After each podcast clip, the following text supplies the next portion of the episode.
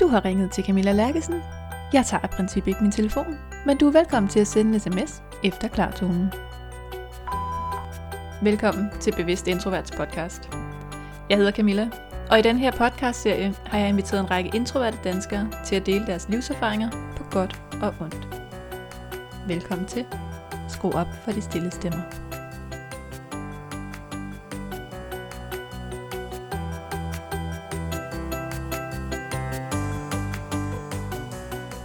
Det her afsnit, det er et afsnit, der oprindeligt er udgivet over på psykolog Cleo Søndergaards podcast Indsigt med Cleo, hvor jeg har været gæst. Og vi taler selvfølgelig om introverte og ekstroverte, og jeg synes egentlig, I skulle have lov til at høre det herover også, hvis ikke I allerede har været over at lytte. Ellers så kan jeg bare anbefale også at lytte med på Cleos podcast. Den er sindssygt spændende, og der er rigtig mange gode afsnit derinde allerede. Så lyt med hos Indsigt med Cleo, og øh, lige det her afsnit, det får du lov at høre her. I næste afsnit, så kan du til gengæld høre Cleo i min podcast, hvor hun er min gæst. Og der taler vi om, hvordan Cleo selv er overvejende introvert, og hvordan det er at være øh, psykolog og sidde med klienter hele dagen, når man også bliver enormt drænet af at være på på den måde. Og hvordan det så er at komme hjem til en ekstrovert mand bagefter, når man selv er introvert. Det kan du glæde dig til med de første omgang, så er det her afsnittet fra Indsigt med Cleo. God fornøjelse.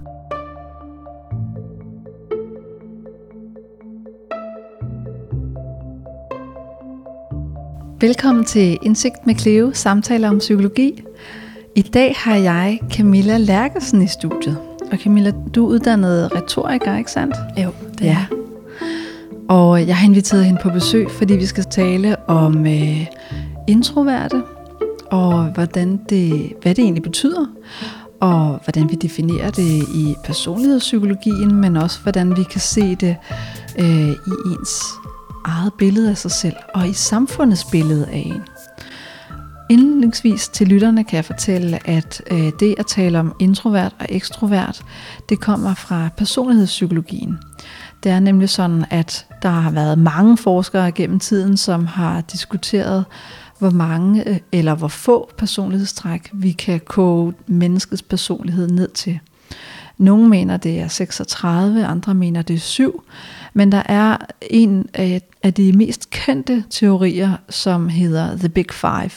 Og den bygger, som navnet hentyder til, til fem personlighedsstrukturer eller træk. Øhm, og de fem personlighedstræk ligger på en skala.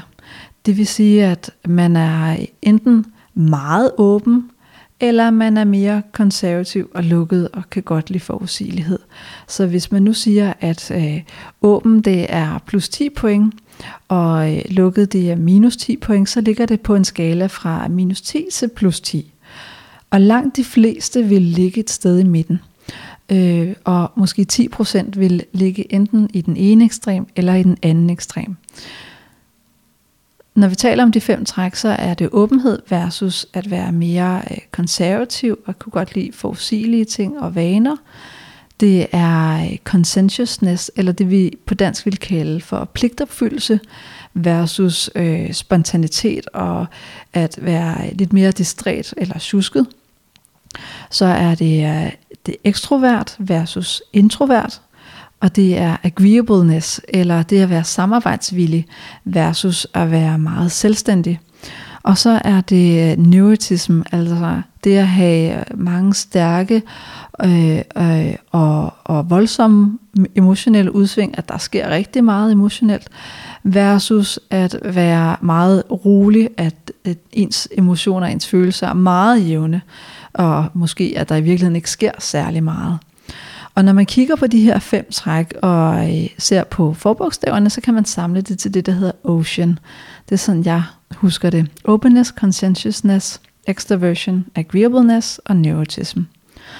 Og så er det vigtigt at sige, og især relevant, når vi taler om dagens podcast, at der er hverken noget godt eller dårligt ved nogle af de her træk. Fordi alle trækkene øh, uanset hvor man ligger på skalaerne, har styrker, og de har også udfordringer. Og udfordringerne ligger i, hvad man har svært ved, eller hvad man skal tillære sig. Øhm, for eksempel agreeableness. Det kan godt lyde som om, at det er super godt udelukkende at være samarbejdsvillig og være lyttende. Men det har altså også en bagside af, at man kan have tendens til at blive fornemt overtalt eller få overtrådt sine egne grænser. Og det samme på den anden ende af skalaen. Hvis man er for dominant, så kan man godt være for meget i andres øjne. Men man kan også være dominerende eller tyranniserende, hvis man er, har scoret højt på, på dominans, øh, og man samtidig er chef, eksempelvis. Øh, neurotism kan også godt lyde som noget negativt, fordi det ligger jo oppe på ordet neurotisk. Men det betyder ikke noget i forhold til klinisk psykologi. Øh, neurotisme betyder sådan set bare, at man har emotionelle udsving. Øh, så det er jo også godt på den måde, at man kan mærke sine følelser meget tydeligt. Man er god til at sætte grænser og udtrykke følelser. Og omvendt så er det jo heller ikke altid godt at have fødderne godt placeret på jorden, hvis man samtidig har en, en partner, der ikke kan mærke en, som, som ikke synes, at man går op i ting, hvis man, øh, hvis man er sådan lidt ligeglad, eller ikke har stilling til noget, og, og bare gerne vil lade den anden vælge, eksempelvis, fordi det er vigtigt for den anden, men, men man, man kan ikke rigtig mærke, om det er godt eller skidt selv. Så på den måde er der fem super grundlæggende personlighedstræk, hvor vi alle sammen ligger på en skala, og det siger jo også noget om, hvor, hvor varierende personlighedstræk er, og hvor forskellige vi er som mennesker, alt efter hvor vi ligger på hver enkelt kontinuum, og hvordan hver enkelt af de her fem kontinuumer er sammensat i forhold til hinanden. Men i dagens afsnit skal vi dykke ned i et af de her fem kontinuumer, nemlig extroversion versus introversion, eller ekstroverte versus de introverte. Og hvis jeg skal dele en lille historie om mig selv, nu er det jo sådan, at jeg er øh, en udadvendt introvert, identificerer jeg mig som. Fordi på den ene side, så har jeg det aller, allerbedst i små forsamlinger, og øh, jeg skal heller ikke have for mange sociale aftaler i bogen, for så bliver jeg træt bagefter. Men et øh, rigtig godt eksempel på min introverte side, når den kommer frem, det er blandt andet, når jeg er til undervisning. Det er sådan, at jeg går til persisk i min fritid. Jeg kan godt lide at lære sprog, og min mand er oprindeligt fra Iran. Og øh, når vi åbner undervisningstimen op, så skal vi altid starte med at smalltalke på persisk. Og vi bliver valgt ud. Og der er ikke noget med forberedelsestid. Vi får ikke at vide, hvilke sætninger vi skal danne. Vi skal bare åbne op og sige, hej, jeg hedder Cleo, jeg har lavet det her siden sidst, jeg bor der der, jeg er gift med en mand, jeg har så og så mange børn. Øhm, bare lige for at komme i gang. Det kan hun godt lide at lave. Og jeg hader det. Mit hjerte banker helt op i halsen, og puh, nu skal jeg lige freestyle øh, noget på et nyt sprog, som jeg kun har pillet ved i et par måneder, og, øh, og jeg skal gøre det foran andre og uden forberedelse. Der kan jeg mærke, at min introverte side kommer frem i mig.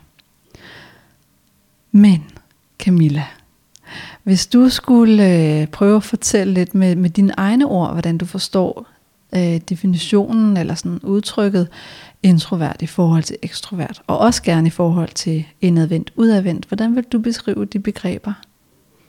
Jamen der, for nu at starte med introvert, mm. som jeg jo fandt ud af ret tidligt i forhold til andre mennesker, men for mig føles det enormt sent.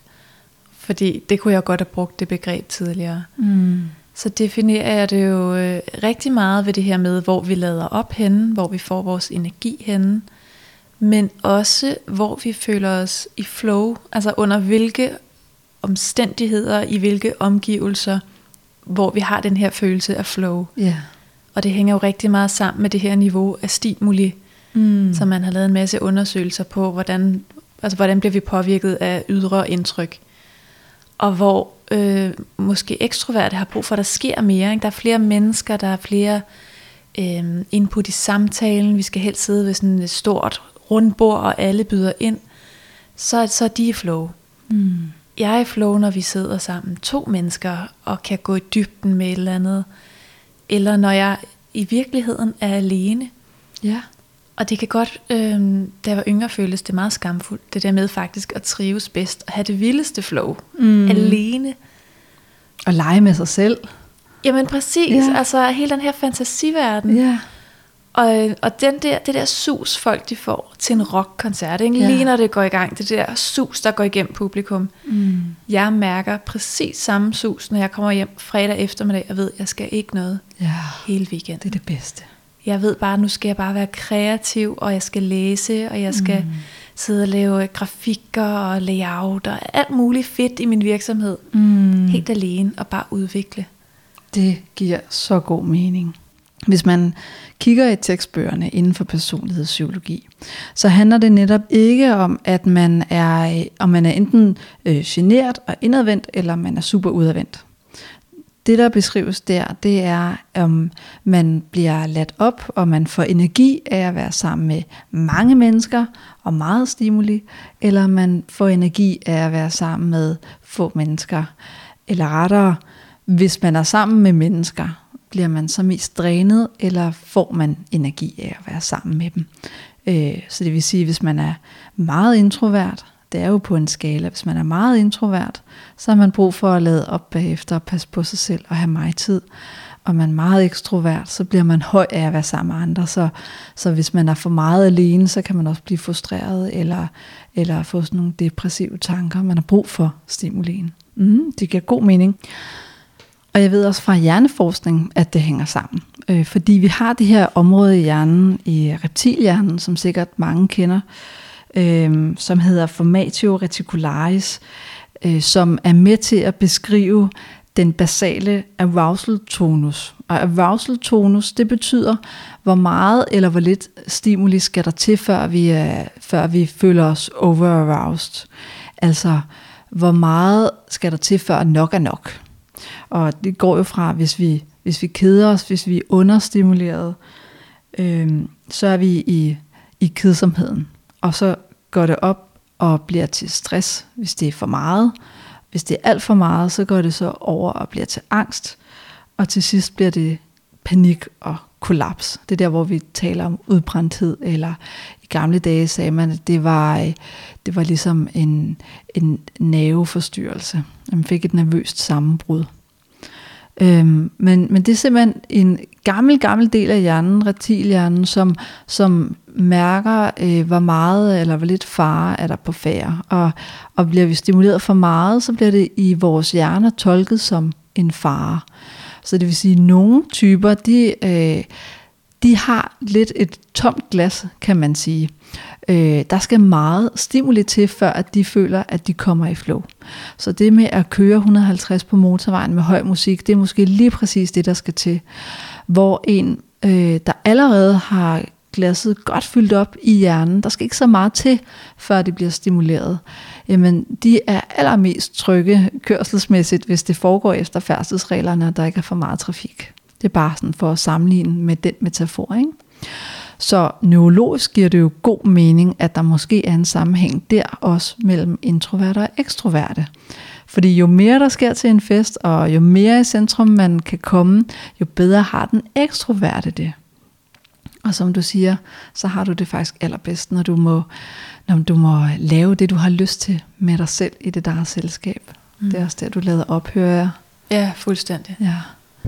Hvordan fik du ideen til at lave en podcast? Jeg ved at du har lavet podcasten Bevidst Introvert. Jamen, det var faktisk, fordi jeg savnede nogle forskellige perspektiver på det at være introvert. Ja.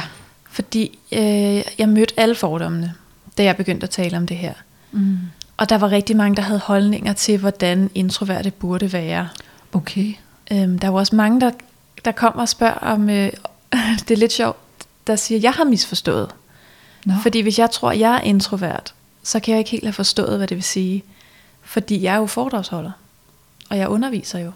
Nå, så du kan ikke finde ud af det, åbenbart. Så, så jeg har jo misforstået, for introverte kan ikke lide at være på.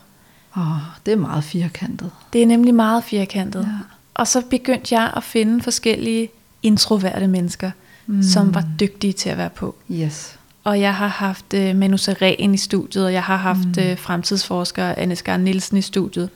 Nogle af de der, hvor man ikke lige vil tænke, du er da helt vildt introvert. Mm. og så fået deres perspektiver på, hvordan det faktisk foregår inde i dem, selvom de er på og shiner. Ej, hvor godt. Fordi det er, jo, det er jo netop det, at det måske er mere naturligt, eller kommer nemt til dem, der er meget ekstroverte, at de, får, de bliver høje af det, ikke? Og, og de bliver energiske, efter de har været på i mange timer. Men det betyder jo ikke, at introverte ikke kan finde ud af det. Det betyder måske, at det er noget, nogen skal tillære sig, hvis ikke det kommer naturligt, og man, man skal lade op bagefter, men det bør jo ikke være en begrænsning. Det er jo noget, man skal tillære sig i forhold til, hvad der kommer ind naturligt. Jamen, det er jo det. Ja. Altså, jeg drømte om at være journalist, og så tænker jeg, ej, det er nok ikke noget for sådan en stilfærdig type som mig, der ikke kan lide at tale telefon. Mm. Hm. Og så gik jeg en anden vej. Og det er bare så synd, for jeg hører den Ja. så tit. Det er nok ikke noget for mig, fordi det kan jeg slet ikke. Ja, så manglende selvtillid, eller Mm. tillid til, at man faktisk godt kan. Ja, fordi. Mm. man har set den boks og prøver Ja. at passe ind i den. Ja. Camilla, hvorfor er det så relevant, at vi tager det op i dag? Jeg har jo valgt det ud, fordi jeg synes, det er hyperrelevant, og jeg synes, at al personlighedspsykologi er spændende. Men hvorfor mener du, at det er relevant, at vi begynder at tale mere om personlighedstræk, og især øh, styrken blandt introverte? Jamen, jeg mener, det er relevant, fordi det er så enormt overset. Altså, det er så overset at se alle de her fordele, der er i at være introvert. Og vi er rigtig gode til at se alle ulemperne. Mm. Og jeg kan bare, altså jeg kan jo se min egen historie, hvor afgørende det var for mig at finde ud af det. Ja. Og øhm, altså jeg voksede jo op som den der stille pige, Ja. der altid fik at vide, du skal sige noget mere i timerne. Du skal række hånden mere op. Og du skal tale højere, og du skal smile mere. Og det var jo i den bedste mening, at alle lærere og pædagoger sagde det til mig. Men det fik, jeg fik det også til at betyde, at jeg er ikke nok. Jeg er simpelthen... Altså jeg kan huske, da jeg var teenager, så fandt jeg på det her udtryk, socialt handicappet. Ah, så du talte dig faktisk ned? Ja, jeg tænkte, det må jeg være. Ja. For jeg var startet på gymnasiet, og jeg havde slet ikke lyst til at gå til fest med de andre. Mm. Og det var det eneste, folk gjorde. Jeg ville bare gerne tale om biologirapporten. Mm. Det, var, det var jeg den eneste, der havde lyst til. Og, og det der med, at min præference, det var at gå hjem fredag aften og øh, se en romantisk komedie og spise haribo slik. Ja. Det var toppen. Og det, jeg tænkte, der må være noget galt med mig, at jeg ikke har lyst til at være en del af flokken. Så jeg hører også, at du fik faktisk nedbrudt dit selvtillid.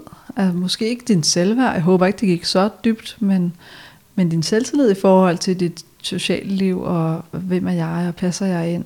Det var, altså det var virkelig afgørende faktisk. Jeg startede i 1. G, og jeg var den stille pige i folkeskolen, og alle sagde til mig, bare rolig, når du kommer på gymnasiet, så møder du øh, ligesindede, og de er også ambitiøse, og de er faglige, og du kommer til at passe lige ind. Og det gik stik modsat. Ja. Ja. Jeg gik fra at have få venner til at have ingen venner. Wow. Fordi du var på et gymnasie, hvor det handlede rigtig meget om fest og druk. Præcis. Ja. Og jeg øh, sad meget for mig selv, og på et tidspunkt så blev jeg enormt selvbevidst, fordi det var jo pinligt i den her alder at sidde for sig selv. Ikke? Det har jeg jo set på amerikanske film. Ja. Hende der, der spiser frokost alene, det, hende har man slet ikke lyst til at være sammen med. Så begyndte jeg at spise frokost på toilettet, eller gå ture, fordi så var der i hvert fald wow. ikke nogen, der kunne se, at jeg var alene. Ej.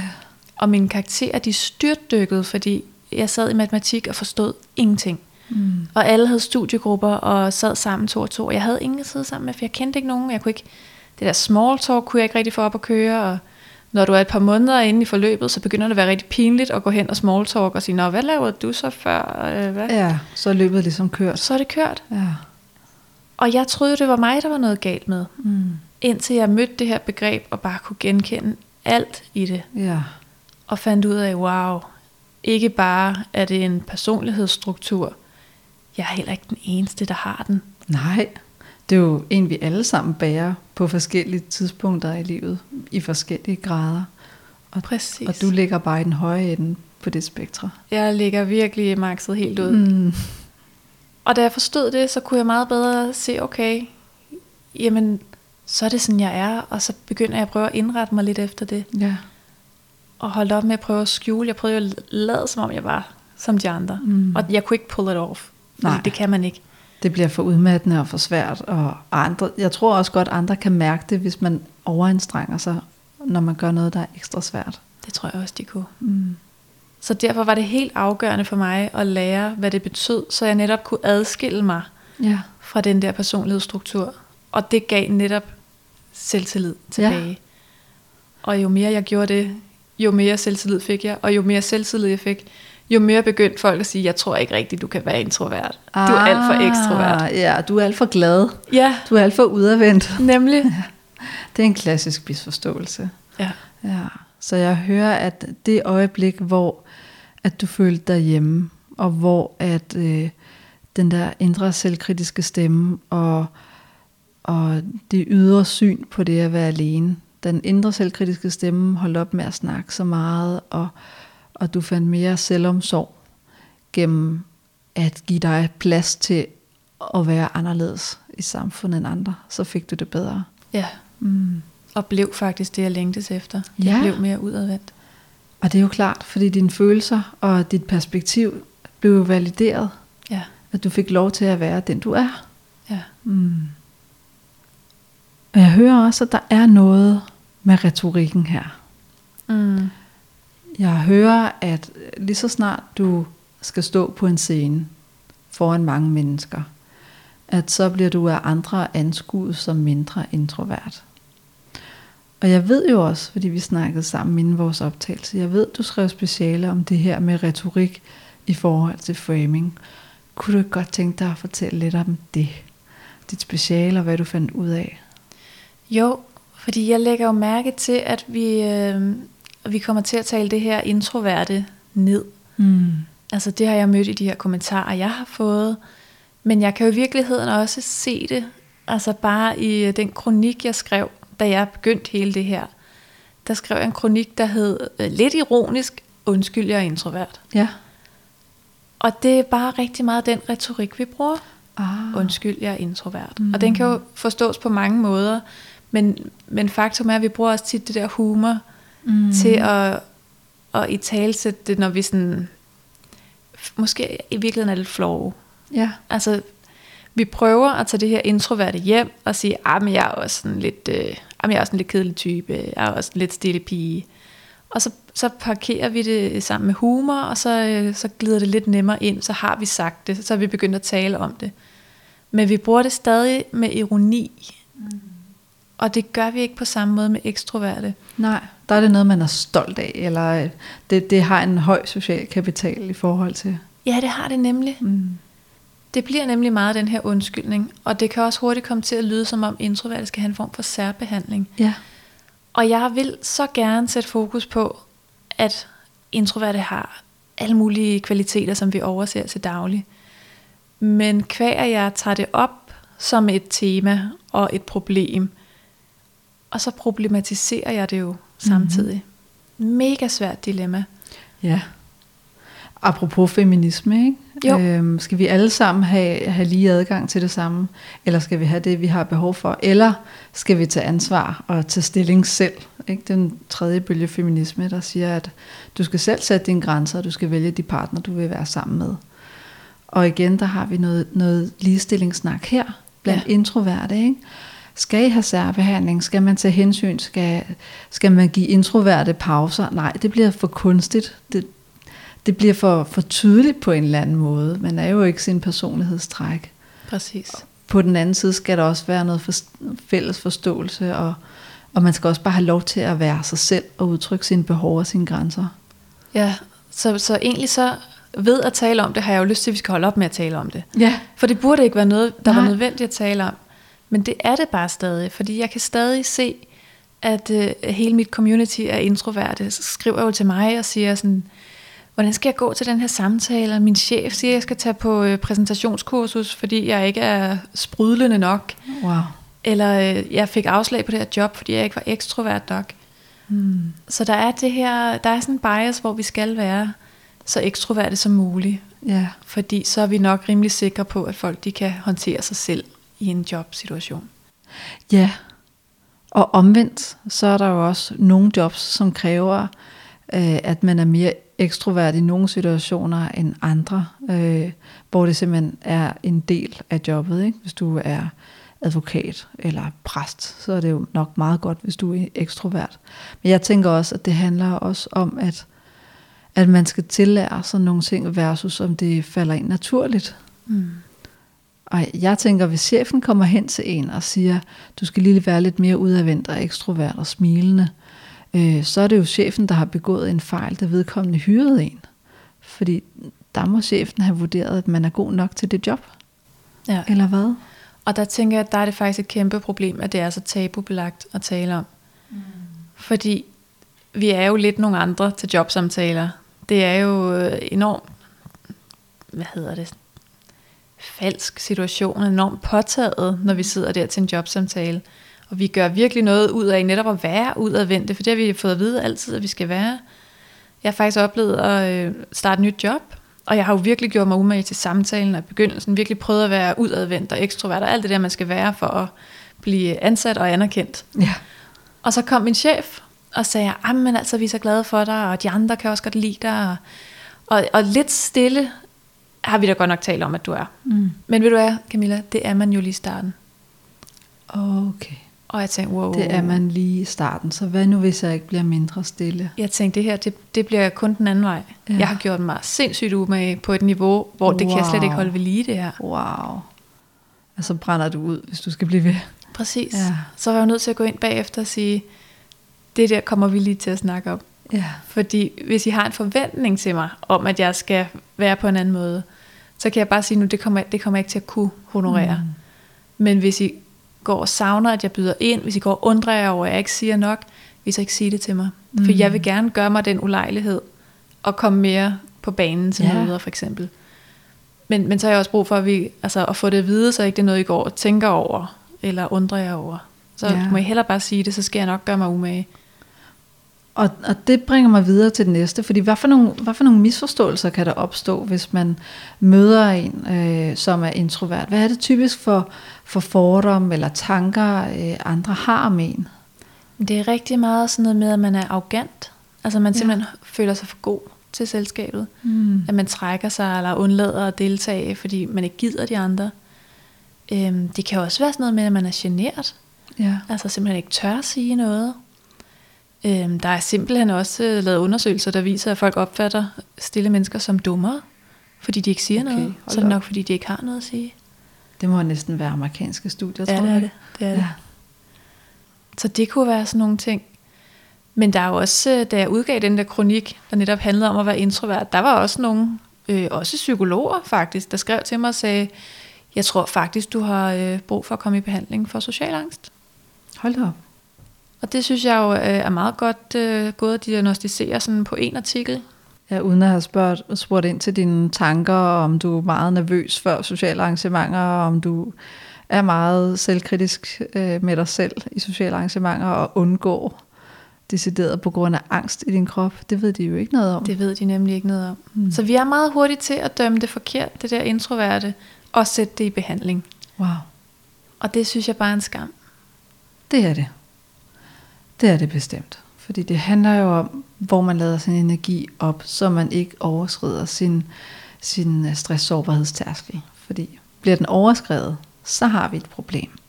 Ja. Så kan man jo risikere at, at falde i den ene eller den anden type adfærd. Ja. Men ikke før. Så er det jo bare et personlighedstræk. Det er jo det. Og den kronik handlede jo netop om, om rusture som ja. introvert. Wow. Og jeg ved ikke, hvad jeg havde forestillet mig. Men jeg tog meget modvilligt med. Og jeg kan huske, min daværende kæreste, han skulle nærmest skubbe mig ud af døren. Altså han skulle tage min taske og give mig dem i hånden, og så skubbe mig ud af døren og sige, nu ses vi om nogle dage, ikke?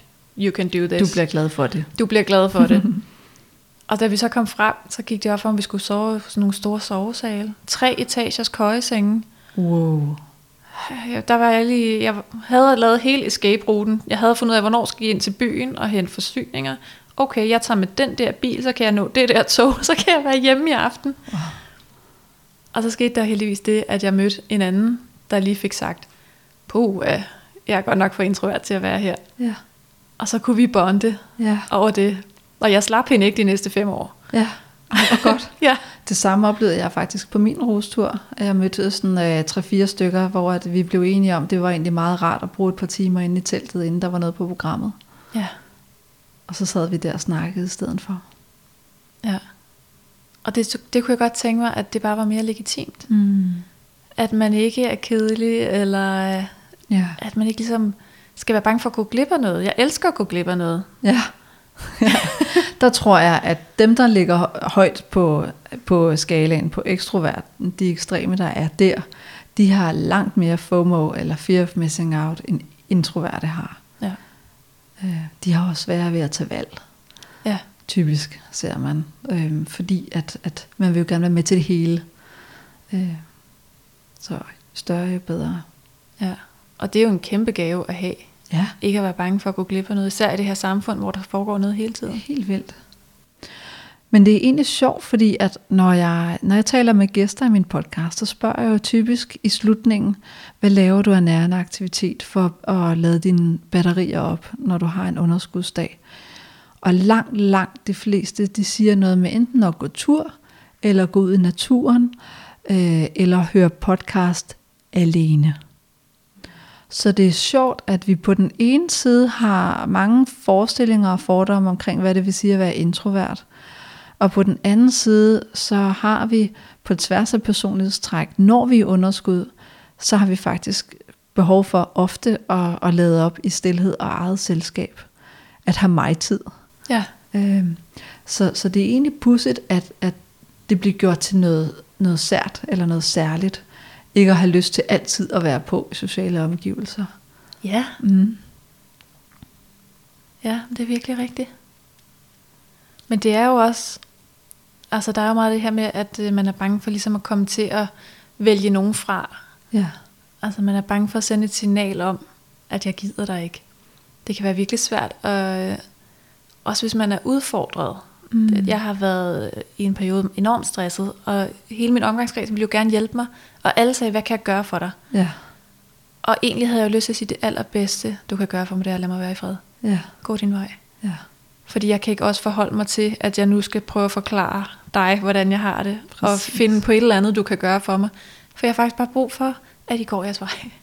Og det er jo sjovt, fordi at folk, der går ned med stress og bliver sygemeldt fra deres job, noget af det første, jeg spørger dem om, det er, nu har du vel ikke en chef, der kontakter dig en gang om ugen og spørger, hvordan du har det vel. Og så skal jeg ligesom fortælle klienten, at det faktisk ikke er helt okay, øh, og i nogle tilfælde er det heller ikke helt lovligt at hele tiden få en status tilbage. Der skal man give vedkommende ro, når de er sygemeldt. Ja. Og det er fordi, vi har behov for det, når vi går ned med stress. Ja. Vi har brug for det her deprivationskammer i et øjeblik, i hvert fald nogen tid. Og jeg tror, at øh, dem, der er introverte, de har brug for det i længere tid. Ja. Nu vi taler om, hvad man har brug for, når tingene er svært. Hvad ser du, når det handler om corona og isolation? Hvordan har det været for dig, at samfundet er blevet lukket ned? Jamen, jeg synes jo, det har været, det har været mega spændende at opleve, fordi jeg tror helt klart, at der er mange introverte, der har haft en fordel her. Mm. Jeg synes jo, øh, det her med, at man altid skal være robust og, og kunne klare alt muligt og have brede skuldre, det plejer at blive set som sådan en meget ekstrovert ting. De Ja. kan klare det hele, ikke? de er fleksible og kan have alle mulige bolde i luften og robuste. Og lige pludselig så var det faktisk de introverte, der var de robuste. Ja. Fordi vi havde en helt anden ro. Altså vi havde ikke den der fear of missing out. Nej. Altså der var, øh, lige da det hele blev lukket, der var det en kæmpe lettelse. Ja. Altså det var i virkeligheden, for, for mig som introvert, var det som at vinde i lotto. Ja. Alt i min kalender blev slettet. Helt legitimt. Ja. Jeg skulle ikke engang undskylde eller finde på, at jeg havde migræne, eller altså sidde og have dårligt samvittighed over, at jeg har overbooket mig. Det blev bare slettet Mm. og udsat. Ja, så du fik magten tilbage, kan man sige. Ja, Mm. Og den der tid, altså det fungerede enormt godt for mig, øh, langt hen ad vejen. Men jeg har men jeg begyndte også at opdage, okay, her har jeg faktisk en grænse. Nu, øh, jeg bor alene. Jeg har en kæreste, men jeg bor alene. Og det synes jeg var mega hårdt. Ja. Jeg kunne godt have tænkt mig, at der var en, når det var svært. Jeg er selvstændig, jeg holder foredrag. Alting mm. blev lukket, så det vil sige, at min forretning røg også. Og det var, det var svært faktisk at håndtere helt alene. Og det var øh, i virkeligheden også sådan lidt identitetskrise for mig, fordi jeg er vant til at håndtere ting alene. Mm. Jeg, jeg bilder mig jo ind, at jeg håndterer ting bedst alene. Ja. Og så er vi tilbage med det der selvbillede. Og så er der alligevel et, øh, et Ja. nyt perspektiv. Ikke? Der er også for meget af det gode. Ja, det ja. er der faktisk. Jeg er faktisk ikke helt så selvstændig, som jeg troede. Nej.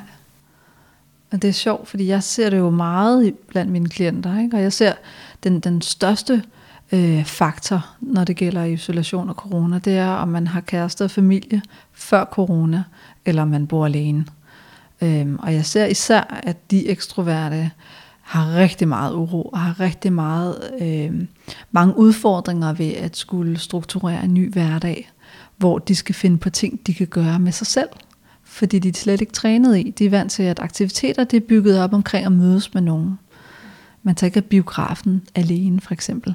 Nu kan vi jo godt nok ikke tage i biografen, ikke? Men, men, men det her med at sætte sig ned og beslutte, at nu lærer jeg at strikke alene, det er, det er meget uvandt for den ekstroverte. Ja.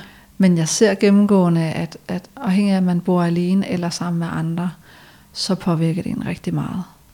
Ja, det kunne mm. jeg godt forestille mig. Jeg er jo simpelthen flyttet under corona. Jeg er flyttet ud i samme bygning, som min kæreste bor i. Nå, okay. Så. Fordi I boede for langt fra hinanden, ja. eller fordi at muligheden opstod? Okay. Og så opstod muligheden også. Ja. Men jeg kunne bare godt mærke, det, det er for langt væk fra, fra kæreste og familie, når ja. jeg sidder i Hellerup, og de sidder på Amager. Det kan jeg godt forstå. Så først købte jeg en bil, fordi jeg sådan, wow. det, det kan jeg ikke have det her, det tager for lang tid. Jeg kan ikke have, der går fem kvarter med det offentlige, før Nej. jeg er sammen med dem. Og så, så da der bød sig en lejlighed, så, så jeg greb du chancen, fordi du tænkte 45 minutter i bil, det er alligevel også for meget. Ja. Ja, fedt. Hvor er det rørende. Så I bor jo hver for sig og er kærester. Ja. Er der, har I fået nogle kommentarer på det? Øhm, nu er det jo ret nyt, kan man sige. Ja. Det er en måned siden, at jeg købte den. Eller at ah. jeg sådan fik nøglerne. Ja. Men ja, selvfølgelig har jeg fået kommentarer på det. Og der er jo rigtig mange, der siger, hvorfor bor I ikke bare sammen? Så. Mm. Men vi er begge to super introverte. Han har mm. to børn. Okay. Og det passer os rigtig godt, at de kan være familie, yeah. når de har brug for at være familie. Og jeg kan trække mig. Yeah. Altså, du kan komme på besøg. Jeg kan komme på besøg. Mm. Og, det, øh, og det tror jeg i virkeligheden begge vores introverte natur ja. jeg trives rigtig godt i. At vi sådan har vores eget space og vores egne ting. Og et sted, hvor det er vores regler. Mm. Og hvor vi kan trække os tilbage. Mm. Det giver rigtig god mening. Og, det er jo også noget, som er ved at komme mere mere op i tiden. Mm. Living together apart som en ny trend, så at sige. Ikke? Fordi der er skabt mere og mere bevidsthed om, at, at når vi bor sammen, og hverdagen banker på, så bliver muligheden for at date hinanden og besøge hinanden mindre. Mm. Så det kan faktisk også forlænge forelskelsesfasen, mener mange. Ja, men det kunne jeg godt forestille mig. Mm. Jeg har også sagt, det er, jo, det er jo så fint, fordi man kan jo hjælpe hinanden. Man kan jo byde ind og sige, hey, jeg skal i Netto, skal du have noget med? Men der kommer aldrig nogen og siger, hvorfor du ikke købt mælk. Ja, lige præcis. Fordi det er super meget dit eget ansvar. Og der er ikke nogen, der brokker sig over, at opvaskeren ikke er tømt, eller at tøjet ikke er vasket. Nej, præcis. Og jeg tror også, man gør sig umage mere, når den anden kommer på besøg. Ja. Ligesom hvis det var en gæst, ikke? Man sørger for, at det er ryddet. Nå, Camilla. Ja. Inden vi går videre til dagens øvelse, nærende aktiviteter og anbefalinger, så kunne jeg godt lige tænke mig at høre, om du har et budskab derude til lytterne. Og det kan både være et budskab til de introverte, men også til de ekstroverte. Hvad er vigtigt for dig, at de tager med efter dagens afsnit? Det er, at kommunikation fremmer forståelsen. Ja. Vi skal ikke være så bange for at tale om de her personlighedstræk. Vi er så bange for at komme til at sætte i bås og identificere os for meget med noget. Men jeg kan bare se, at når vi begynder at tale om, hvorfor det hænger sammen, som det gør, at så, øh, så bliver vi mere afslappet omkring hinanden. Vi begynder at forstå hinandens reaktionsmønstre. Ja. Og det gør det bare meget nemmere at være sammen. Og det udvikler vel også empati, i stedet for at få at vide, at du er så rigid, eller du er lidt autistisk, eller du har noget OCD. Altså, jeg, jeg bryder mig heller ikke om, når vi kaster med diagnoser og bruger dem som personlighedstræk. Nej, præcis. Mm. Og man skal selvfølgelig ikke sige, at jeg er introvert, så jeg kan ikke gå til koncerter, eller jeg er introvert, så jeg behøver i hvert fald ikke at lave den præsentation. Mm. Nej, nej. Altså selvfølgelig så er der nogle krav fra verden, som vi er nødt til at honorere. Men det giver bare mening at tale om, hvorfor er det, du har modstand på det. Ja. Og er det noget, du har lyst til, eller ikke har lyst til? Ja.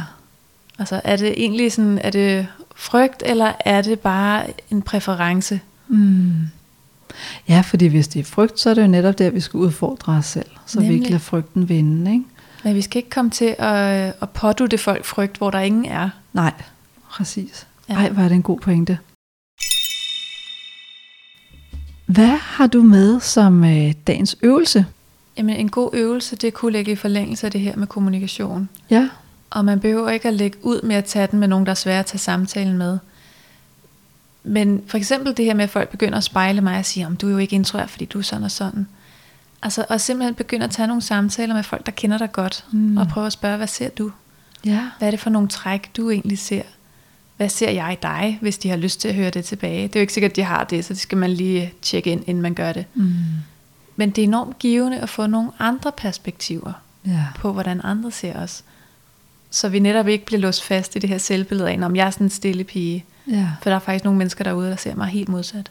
ja, og så vi ikke handicapper os selv omvendt, at vi ikke gør os værre, end vi egentlig er. Nemlig. Mm. Så det er jo også en måde at udfordre sig selv, uden at skulle ud og gøre noget aktivt, men simpelthen bare få spejlet tilbage, hvad er det egentlig, jeg sender ud, uden at vide det. Ja, det synes jeg er en super god øvelse til sig selv. Ja.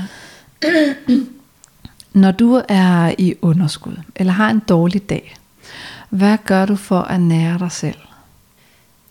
Jamen, så ved jeg jo, at jeg skal trække mig fra stimuli. Ja. Og at det er en god ting, at jeg lige går hjem og lukker mig inde, og ikke skal noget. Og så er det faktisk for mig at, øh, at spørge mig selv, hvad er det, jeg har lyst til? Mm. Altså, hvis der ingen krav er til mig, heller ikke alle de indre krav med, at jeg burde spise noget sundt nu. Bare simpelthen tune ind på, hvad er det, jeg har lyst til. Og det kan meget tit, det kan- kan meget tit involvere chokolade. Og det må det gerne. Og så øh, og gerne sidde og skrive. Altså sidde og være kreativ på en eller anden måde. Det kan være øh, de tanker, der bare lige er i mit hoved, og jeg får dem ned på papir. Men, øh, men jeg tror, mange introverte har det her med, at vi tænker bedst, mens vi skriver. Det skal simpelthen ud gennem fingrene, Ja. ned på papir. Og så begynder det at, at danne sig for Ja. os. Det kan jeg godt forstå, fordi det er jo en, et refleksionsrum for sig selv, plus at vi bearbejder ting, når vi får ting ud af hånden. Ja, Altså det bliver landet på en anden måde. Også hjernen, der har en effekt der, ved vi. ja. Mm. Så det er en enormt nærende aktivitet for mig, at bare sidde og skrive uden formål, Mm. og i nogle rammer, hvor jeg synes, det er, er hyggeligt. Ja. Har du nogle anbefalinger med til lytterne? Det kan både være bøger, det kan være film, det kan også være noget helt tredje. Jeg synes jo, hvis man synes, at det her med introverte, det er spændende, mm. så skal man prøve at læse Susan Keynes bestseller Quiet. Ja. Og på dansk, der hedder den Ro. Mm. Og, øh, og det var hende, der brød gennem lydmuren med det her i USA i øh, 11 eller 12, lige der omkring. Og hun har også en TED-talk. Hvis man synes, det er lidt et uoverskueligt projekt at gå i gang med en bog, så gå ind og se den der TED-talk Ja. fra Susan Cain. Og øh, hvis man synes også, at øh, det her The Big Five er spændende, så er jeg også helt tosset med Brian Little. Mm. Også, øh, ja, Som TED Talk. ja, han har også en TED-talk. Han har også nogle bøger. Men hvis man ser de to TED-talks, så kan man vurdere, om man har lyst til at læse bøgerne bagefter. Ja, det er en de god er, idé. De er både underholdende og informative. Ja. Og jeg skriver selvfølgelig deres navne ind i øh, show notes, så det er nemt at finde frem til. Ja. Camilla, hvis man gerne vil lære dig bedre at kende, så ved jeg jo, at du har en podcast, og den hedder, som tidligere nævnt, Bevidst Introvert. Yes. Så hvis man går ind i sin Apple Podcast og søger efter den, så dukker den op, og så kan man også høre meget mere. Ja. Alt hvad jeg laver, det hedder Bevidst Introvert. Ja, Facebook og Instagram og podcast. Det hele, så det er jeg nem at finde. fantastisk, fantastisk. Så jeg vil kun opfordre dig til at, øh, eller opfordre lytterne til at følge. Mm. Så vil jeg bare sige uh, tak for i dag. Tak fordi du kom og fortalte om din passion øh, og din ungdoms store udfordring, som du nu har gjort til en virksomhed. Hvor er det sejt. Tak. Tak fordi jeg måtte være med. Selvfølgelig. Altid.